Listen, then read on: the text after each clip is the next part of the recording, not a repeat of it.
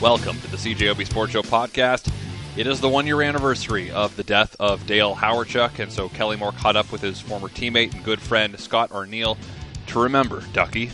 And we'll also talk about the new BC Lions ownership with Giulio Caravatta, Lions radio analyst, as well as look ahead to their game against the Elks Thursday night. That's all coming up on the podcast. Scott, uh, first off, before we, we talk a little bit about Dale and, and a little bit about this anniversary, just maybe uh, flash back to last Friday. And uh, you kept it together pretty well. I think you outdid Mark Chipman on that one. Thanks, Kelly. Um, yeah, it was a special day. Obviously, uh, it, it's amazing what the Jets are doing. Uh, you know, Mark and uh, the rest of the organization are going to do for Dale. Uh, you know, not only the statue, but the naming of the street behind uh, the arena and the Ducky Pond Hockey and all those different things are just uh, just outstanding uh, things for his family to uh, see uh, and appreciate how much Dale's been loved and uh, will be continue to be uh, remembered uh, here in here in Winnipeg, but also in Manitoba. And uh, you know, to have that statue for them, it's been. Uh, I know that they're uh, really looking forward to next year when the ceremony happens, where they can be here to see it unveiled. And you would know this as well as anyone, Scott, because you spent so much time with Dale, uh, both personally and professionally. But uh, I think this is as good an indication as any for what you just described and what the, the organization is doing because of who Dale was. I mean, I, I had some interactions with him. I certainly wouldn't have been in his circle of close friends, but you know, we chatted every once in a while.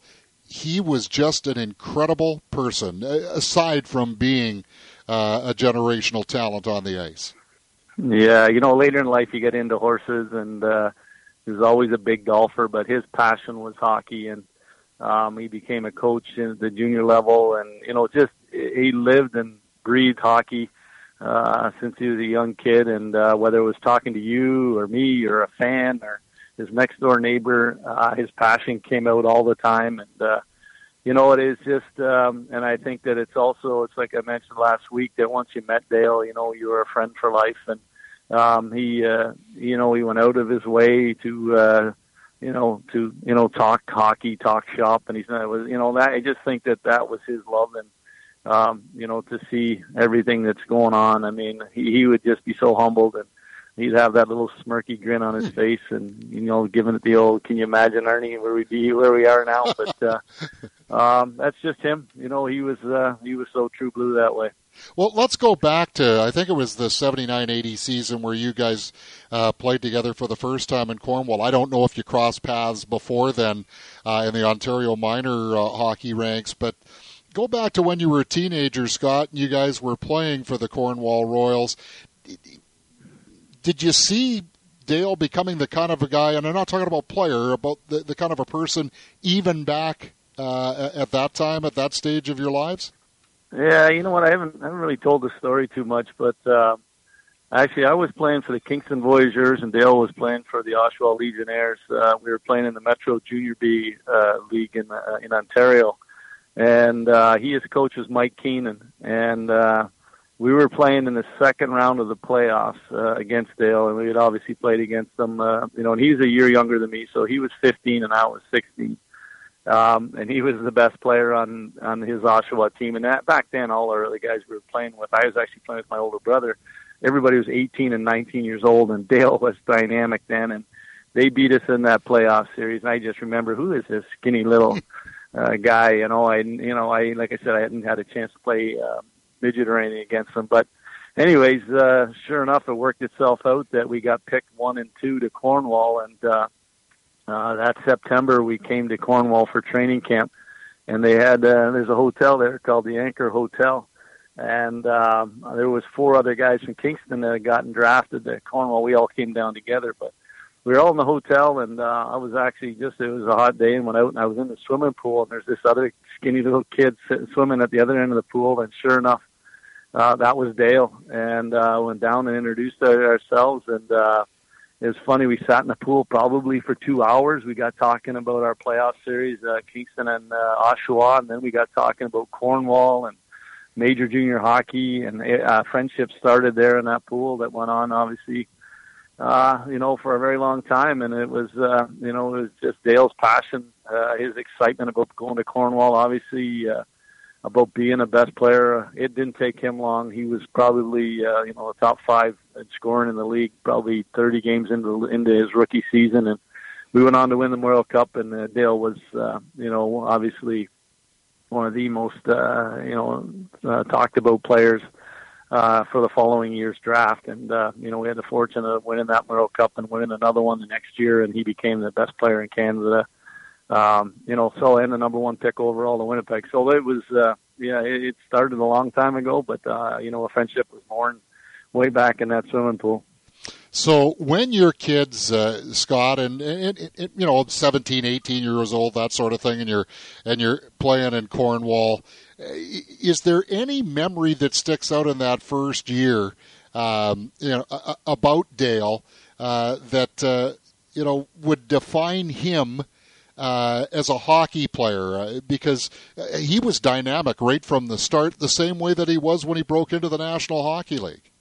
Yeah, you know what? The the biggest thing I remember was that uh, I was a little bit bigger than him. Not we weren't very we weren't very heavy, but um, he he still wasn't very big. Uh, you know, he, he he was pretty light. He probably weighed 155 pounds, but um, you know maybe 160. But in the back then, it's like again, like it was just happened in the junior B league. Like everybody's taking a run at him. Everybody's taking cheap shots at him.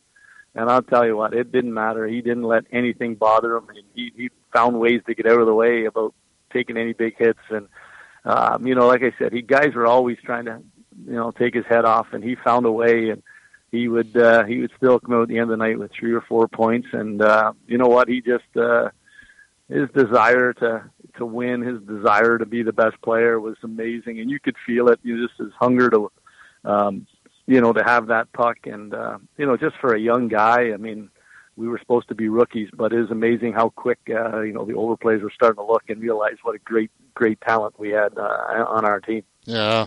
Uh, Scott Arniel, uh, who of course uh, is synonymous uh, in this town with hockey, is joining us uh, talking about uh, his longtime friend and teammate Dale Hawerchuk, who one year ago passed away.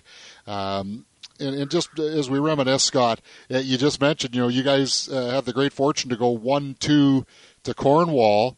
Uh, in your junior days, and then you wind up repeating that in the National Hockey League. Did Ducky ever think you were dogging him? Maybe. yeah, really. Uh, yeah, no, I just told him I'd follow him along there. Just take me wherever you want to go. When you guys played here in Winnipeg as as young guys, uh, I mean, it, it's you've been coaching at the National Hockey League level now for uh, uh, at, uh, a decade or more, at least. Anyway, I get, because I know it's been a while since I, uh, I was away from Winnipeg the first time. So let's just say about a decade and a half. And uh, oh yeah, I how, might be on. I might be on two decades now, Kelly. Is that? Oh, well, I didn't want to date you, but that's okay. But that's all right. It, it just makes me older, so so, they figure out how old, how old I actually am. Yeah, exactly. Yeah. So when you look at the players that you're dealing with now, and, and you know, for the most part, they're they're at least two or three years older than when you and Dale uh, first broke into the pros in Winnipeg. But how much how much more savvy, how much more worldly, I guess, maybe because of all of the technology now are the players compared to when you and Dale first got here to Winnipeg. You must have been bright-eyed and bushy-tailed. Yeah, you know what? It uh, the players today, obviously, the the the tools that are available to them, not only on ice, off ice, the coaching, the individual coaching, the uh, uh, the training that's available. Uh, some of these guys are 12 months of the year. It's just absolutely amazing. We never had ice 12 months of the year, let alone being able to do that. But um, you know what? I just think that uh, we were very fortunate that two things happened. That one, we got to go to a really good organization like the Cornwall Royals, and we got to win. Uh, that allowed us to obviously uh, to play, you know, against uh, some of the best teams in Canada. But it also allowed us, to after our first year, to represent Canada at the World Juniors. It was prior to them putting the national team together, and we got to go to Germany uh, to play in the World Juniors. Um, we got to pick up a couple players from our league, but it didn't go so good. I think we finished seventh out of eight teams, but it put us on a. It, it allowed us to realize what a big stage hockey was in the world, and it allowed us to. Actually, we came home with that same team and won the Memorial Cup again. So um, it allowed us to grow. It allowed us to kind of figure out, uh, you know, what it is. Um, it's funny because the very first year when we won the Memorial Cup, the Memorial Cup was in Regina, and we had to fly to uh, Winnipeg and then bus to Brandon because the first couple of games were in Brandon, then bus to Regina. There was half of our plane, and I was one of them. Dale was one of them. We had never been on an airplane before. So it's uh, it's amazing that some of the things you go through, and then we're out in the prairies, and we couldn't believe when we're driving from Winnipeg to Brandon to Regina that any place could be so flat, you know. And then, you know, a few years later, we both end up getting drafted here to Winnipeg. So it was uh, it was pretty special. We'd never been on a plane before, and the first place we fly is Winnipeg, and guess what? That's where we ended up getting drafted as well. Scott, uh, I don't know where you were on this day a year ago, but I, I remember like it was yesterday I was uh, actually getting some uh, work done on my uh, glasses, on my reading glasses, uh, and got a phone call uh, from uh, the radio station saying that there were reports that Dale had passed. with my contacts, could I please get confirmation? And I was lucky enough to do so with some of the people I was able to talk with. But I, I, I knew that it was coming, but it's when it when it happens, it hits you like a ton of bricks. Um, uh, you had been among that group uh, that had that privilege and that honor to speak to Dale in, in his final days. Uh, so I'm not sure if it was the same emotion or the same reaction that hit you on this day one uh, one year ago.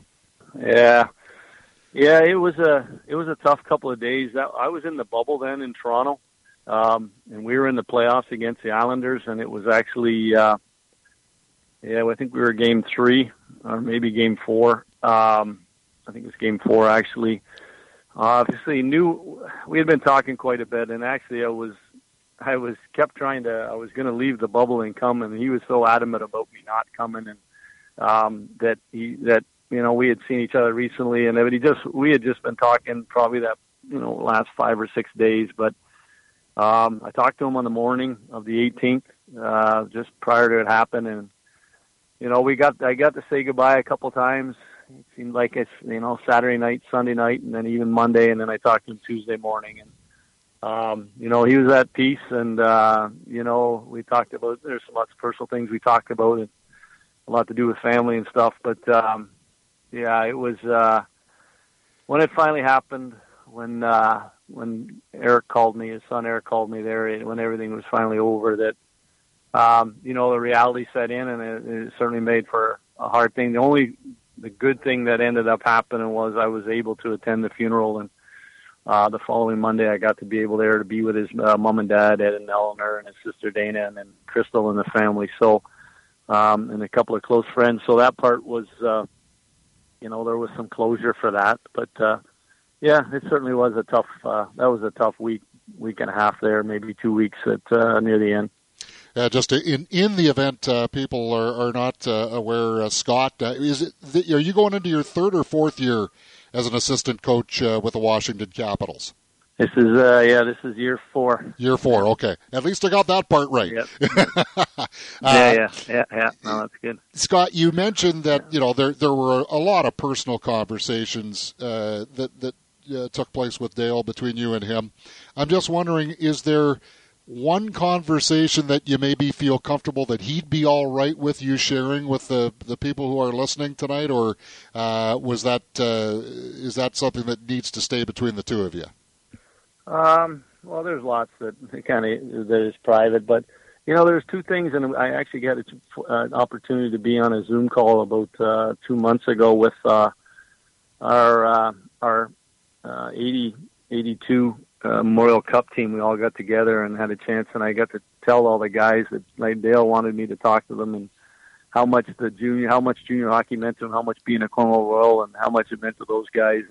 So I got to pass on to them uh, just how grateful Dale was to each and every one of them. And Dale actually, you know, he he phoned a lot of his friends and his close, to, you know, close uh, relationships, and he talked to all these guys prior to the 18th last year, and uh, which helped a lot of people sort of have some closure with it. But uh, um, but at the same time, I told that story last week. It was probably the one story where had we we both had a good laugh for an extended period of time was when uh, you know, we were talking about the statue, and I asked him if he's going to have his hands in the air scoring a goal or if he's going to be in a passing situation, and he's the one that said, and I, no, maybe it'll be me back checking. And it used to be something we used to laugh about all the time that, uh, you know, that he's on his way back and just happened the puck was coming the other way. That's how he ended up on a breakaway. And so, um, you know, he's the one that, you know, he said, you know, Zinger said that they probably couldn't find any video or pictures of him being in any back checking uh, poses anyway. So it was it was a good laugh that we got to share.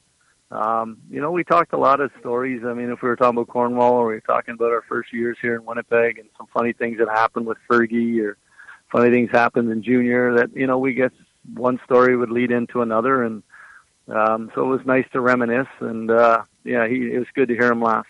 And, and you know, it is so uh, Dale Hawerchuk to want to be able to share uh, you know, the the last uh, days or weeks that he had uh, with the people that that were close to him. Uh, uh, it, it's it's amazing to see how how big that circle was, though, and the time that he made Scott uh, to make sure that he talked to the people that were the most important to him in his life. Yeah, yeah, I know that he shocked an awful lot of people uh, because he was the one phoning them yeah. uh, a few days before, where most scenarios people are trying to get a hold of him. And uh, no, he's the one that reached out. He obviously had a you know a great conversation with his family, a very tough conversation with his family. Um, he didn't want his family to see him su- see him suffer.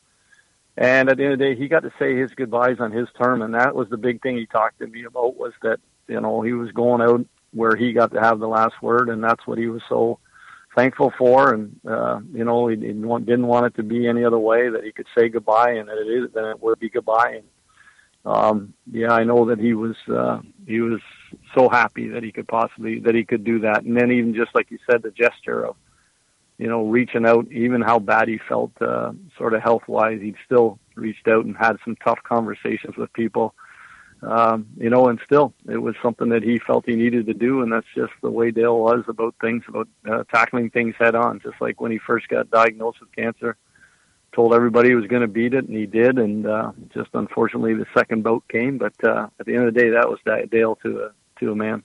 You know, whether it was in Buffalo or Barrie, and I know he had some other stops later on in his NHL career. I think St. Louis and Philadelphia as well.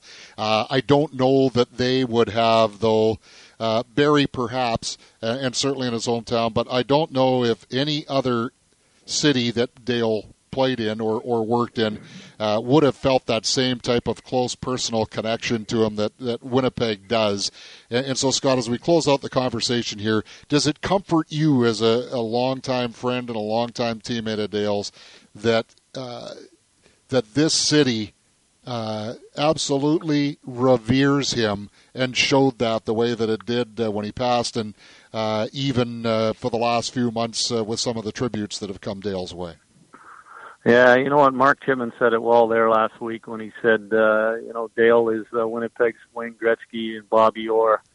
Um, that couldn't be so, you know, that is so true, so uh, right on. Um, you know, not just, I remember, you know, just like way, way back, you know, it was, it's, Winnipeg was, when we first came here, had got in the NHL. Obviously, there wasn't uh, expansion like there is today, and they, you know, they only allowed to keep a couple of players, so there was going to be lean years, and there had been lean years. And you know what? He talked about putting the Jets on the map, and he single-handedly did that. And so many people were so thankful and so proud that uh, you know he was a big part of that. That helped. You know, there's some great players that came along after, but at the same time, he's the one that spearheaded it all. And uh, you know what? He he lived here for you know most of his career. He uh, married a girl from uh, Crystal from Winnipeg or from you know Gimli from Winnipeg, Manitoba, that area type thing. So he, you know what, he golfed here. He uh, yeah, he was uh, he was in the community, uh, did an awful lot uh, charity wise, and um, yeah. So Winnipeg, even though he did you know move away at the end, went back to Ontario. At the end of the day, is his you know Winnipeg was his home. Winnipeg was a the place where he grew into a man, and it was the place that uh, you know he he really um, you know really flourished with a lot of things in his life. Scott, thanks a bunch for doing this. Uh, really appreciate it. I know the summers are short uh, when you're a, a, coach in the National Hockey League, so uh, we'll look forward to uh, reminiscing with you, with you again. Hopefully, there'll be time when Washington comes out here just before Christmas.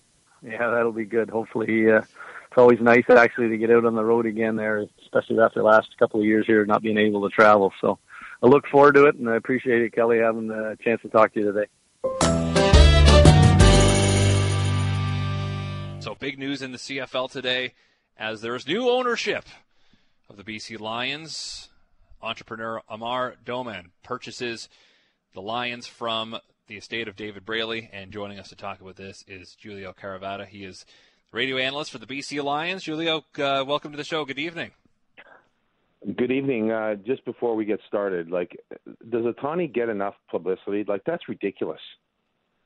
Home run, eight innings pitched tonight. My gosh, I mean that's forty homers too. Like, yeah, I know. It's that's we're talking about the major leagues. We're not talking about Double A or something. You know, I mean, he's pitching at the major league level, hitting forty home runs. Like that's crazy. Wow. Anyways, I'm sorry. I had to say. That's something. okay. No, it's it's totally cool. it's it's it's something that it's like literally unprecedented, right? There's Babe Ruth yeah. comparisons, which was hundred years ago, but the man yeah. is his own thing. It's incredible, and the fact yeah. that he plays for a team that's just never good kind of sucks. Yeah, exactly, exactly. All right, so football. So let's talk football. Yeah, sorry about the owner about the ownership. Yeah, no, big day today here. Um, clearly, it's been something that has been happening.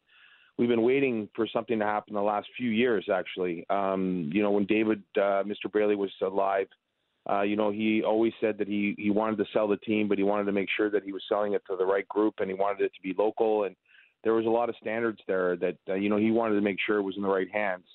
Um, and unfortunately, with the passing of Mr. Braley, his estate uh, now has uh, followed up with his wishes and and um, you know sold the uh, sold the uh, team to uh, as you said, Amar uh, Doman. So.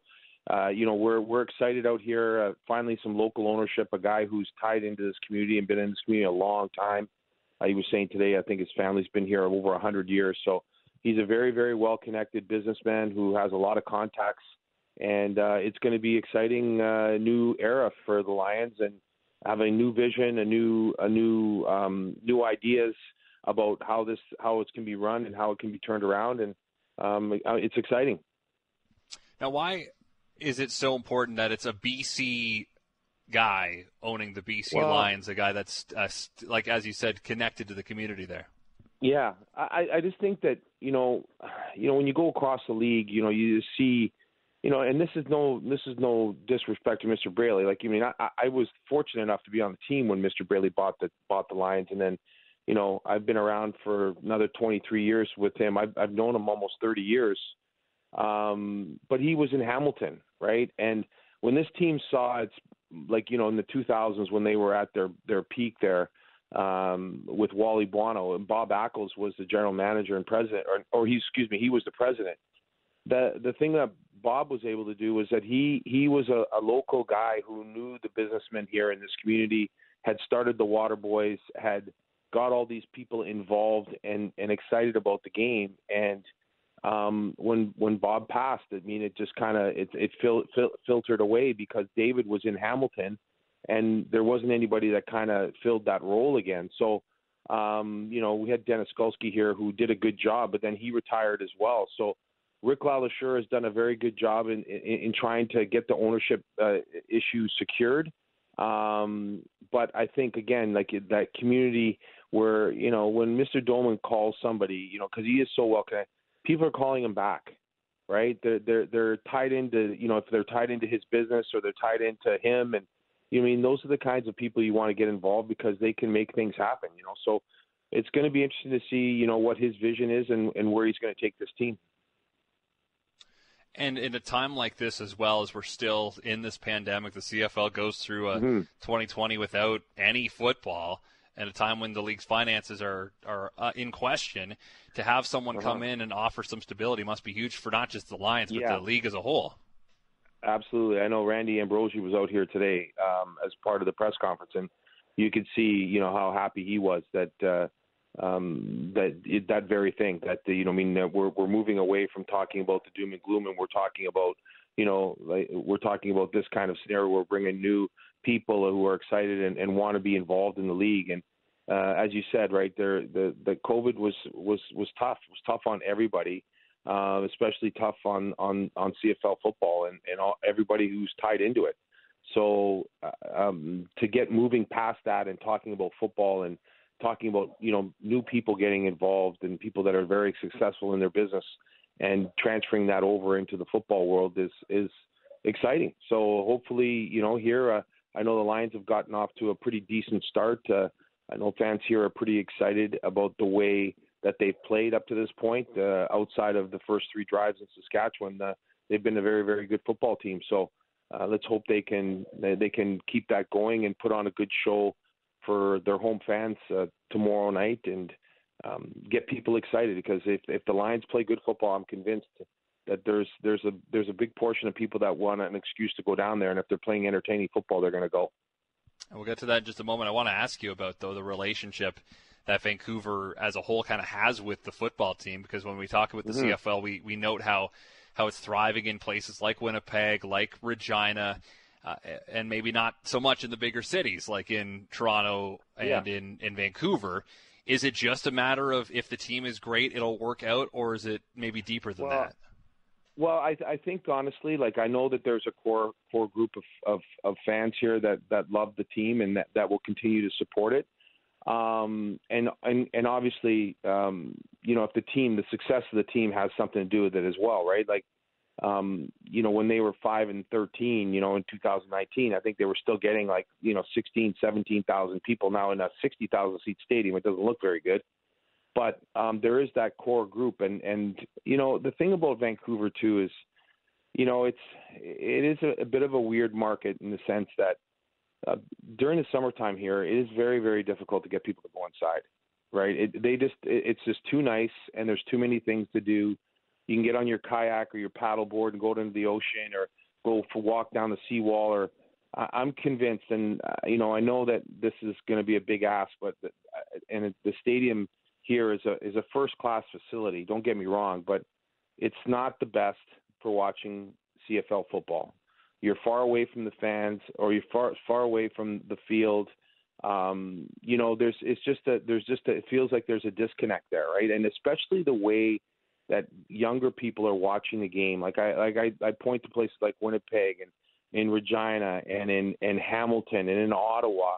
You know those stadiums invite people to go and not only watch the game in their seat, but if you want to go grab a beer and stand in the in, in the concourse and still watch the game, you can do that, right? And you know, in Ottawa and Hamilton, you got the whole end zones, and in Regina, the the, rent, the end zone where you can stand and walk around, and you know, you can have a beer and talk to your friends and still still watch the game. That's just like the way the young people are are watching the game, and they're on their phone. And now with the betting, hopefully they're going to be able to bet during the game and get more involved and um, so that's that's what I think the biggest the biggest issue is. Like everybody that talks to, that I talk to is always saying, yeah, geez, you know, I, I'd love to come, but you know, I don't want to sit in that stadium. You know, I mean, it's a beautiful night. Like, and I know that the, the, having a, a covered stadium it really helps when it's pouring rain here, but that's part of the that's part of the the, the experience as well, right? Is is is watching football outside in, in the weather and and watching it go down. It's it's always you know I always found it you know exciting as as well. So um, but uh, yeah, we'll see. We'll see what happens. So let's look ahead to tomorrow night. The Lions one and one against the zero oh and two Elks. What has been your yeah. impression of the Lions and the kind of weird start to the season with uh, Reilly going in and then Rourke coming in in week one and then Reilly played all of week two and it looked okay. I mean, kind of a, a an odd start to the season. Yeah, well, you mean uh, the thing is too is that you know Mike Mike has some has some real soreness in his elbow, and I think the whole week one issue was they were trying to trying to time it out with his with with I guess giving him a little numbing to to dumb or numb the pain a little bit, and that turned into a bit of a disaster.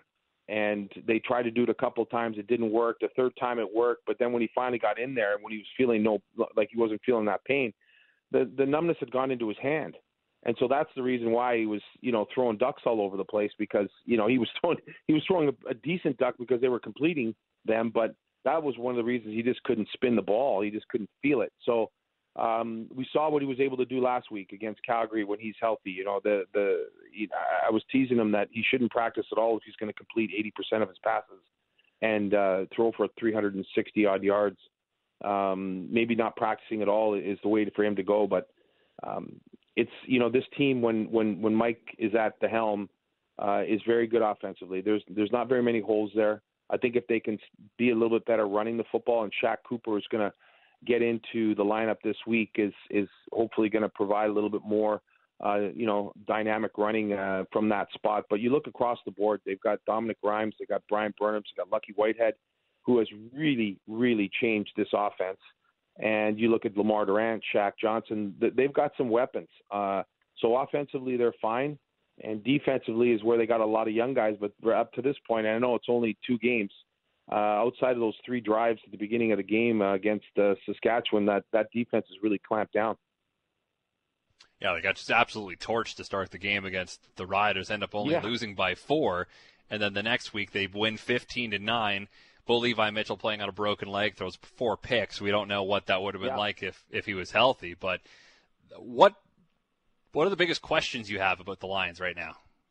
Well, I had I have well, you mean I think if, if you would ask me a couple of weeks ago, I would have said my first thing would have been defense. You know, I mean, as, with all the changes they had up front, um, you know, they're they're uh, they, you know, I mean, they just they just went with a lot of young guys, right? Guys that were had some NFL experience, but they didn't have any CFL experience. I think out of out of the the six or the seven defensive linemen that they dressed, I think J.R. Tavai was the only guy who had any any CFL experience. And then you look at Jordan Williams, who was the middle linebacker, who was their first round pick as a rookie, starting at the at the middle linebacker, and then you throw in that they're starting Keontae Hunter and, and Jalen Edwards Cooper, another another rookie uh, in the in the in the secondary. So there's rookies everywhere, young players everywhere, and I, I was like, holy cow, that's a lot to you know to ask of those young guys. But they've answered like, and again, the, the sample size is still very small. It's only two games, but uh, they've they've done decent up to this point. Um, so I think that right now, I'd, I'd say the biggest question mark I have is kick, with the kick. Um, they haven't found um, Takeru Yamasaki, who was the you know the Japanese kicker here, who came from the Japan League. Um, you know, was a great kid and has a great leg, but he just hasn't kicked in in big games. Um, and so um, he was a great story. Um, but unfortunately, you know, the, the, there's just no. I think with a shortened season, they just didn't have the time to um, you know, to uh, uh, develop him and kind of let him kind of grow into the position, right? He, he, they got kind of threw him into the fire in Saskatchewan, and then, you know, he missed a couple of field goals, and then missed an extra point, and then in Calgary missed a couple more field goals, and they just couldn't. They're not going to wait around uh, at this point, and knowing how valuable the wins are, and how how valuable the points are, that uh, they um, they haven't uh, they've they've moved in a different direction. So. Um, they have a couple of young kids here who are going to get a chance. Uh, they brought in a, a young guy Camacho who was, uh, I think he was um, in Hamilton uh, for a little bit during training camp. Is going to come in and kick field goals. Um, and then I think it's uh, another one is uh, Josh Flagstiff is a, is a punter who uh, is going to be um, doing the punting. So I don't even think that it's going to be those two guys moving forward. I think right now it's just a stopgap until uh, you know they can figure things out in the long term. Last question, then I'll let you go. Uh, talking to Morley Scott earlier, voice of the Elks, he, he sung the praises of Marcus Sayles, who's a, name that people around these parts know well with his work yeah. with the Bombers back in 2019. Well, how, what what an impact, or tell me about the impact he's made on the uh, BC yeah. Lions defense so far. Well, yeah. Well, first off, I, I I won't lie. Like um, I've been, you know, when when they obviously when they signed him, I was excited because I know how good a player he was coming from Winnipeg and the kind of year that he had there. Um, I got a chance to talk to him last week, and God, was he impressive to talk to too. Really nice, really nice young man. Um, but um, you know, just I think it just goes to show you, um, Keontae Harden. I was I mentioned him. He's a he's a he's a uh, a rookie uh, he's playing the strong side half where where Marcus Sayles usually plays. So that just goes to show you how much confidence they have in Harden that they decided that they think they think uh, Marcus Sayles is going to make a very very good safety. And to this point, you know, he's still learning. Um, but man, oh man, he, he, the way he can, way he's learning, he's learning fast. He's he's uh, once he is able to start reading the quarterback's eyes and, and uses his instincts and not think about where he's playing. You know, sometimes when you change positions, you're you your thought process, you're thinking about a lot of different things, and once he starts to really feel comfortable in the middle there, I think he's gonna. I think he could really do some damage in there. So um, he's been a really, really good addition. Like I said, he's a great, great guy, and I think he provides a ton of leadership. And um, he's got such a great mentality about playing. Like I said to him, I said, "Are you upset about the fact that you know you were an all star at the halfback and they moved you to safety?" He's like, "No, not at all." He goes, "You know, man, I'm here to help the team in any way that I can, and um, if that's where they feel that I can help them, then that's where I'm going to go." And I was just like, "Wow," you know, I mean, that's you don't hear that very often, but it was, you know, it, it was re- really refreshing, and um, I think he's going to have a very, very good year in the middle there. Well, Giulio, appreciate your time as always. Uh, have fun on the call tomorrow, and we'll probably talk to you again when the Bombers head west in October. I appreciate that. Thanks very much. Have a great night.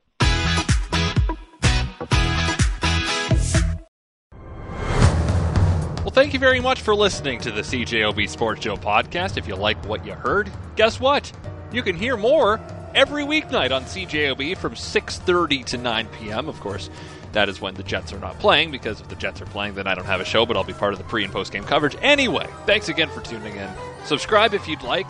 We're available on iTunes and other places, I'd imagine. So farewell until we meet again. And thanks for all the. So sad that it should come to this. We to warn you.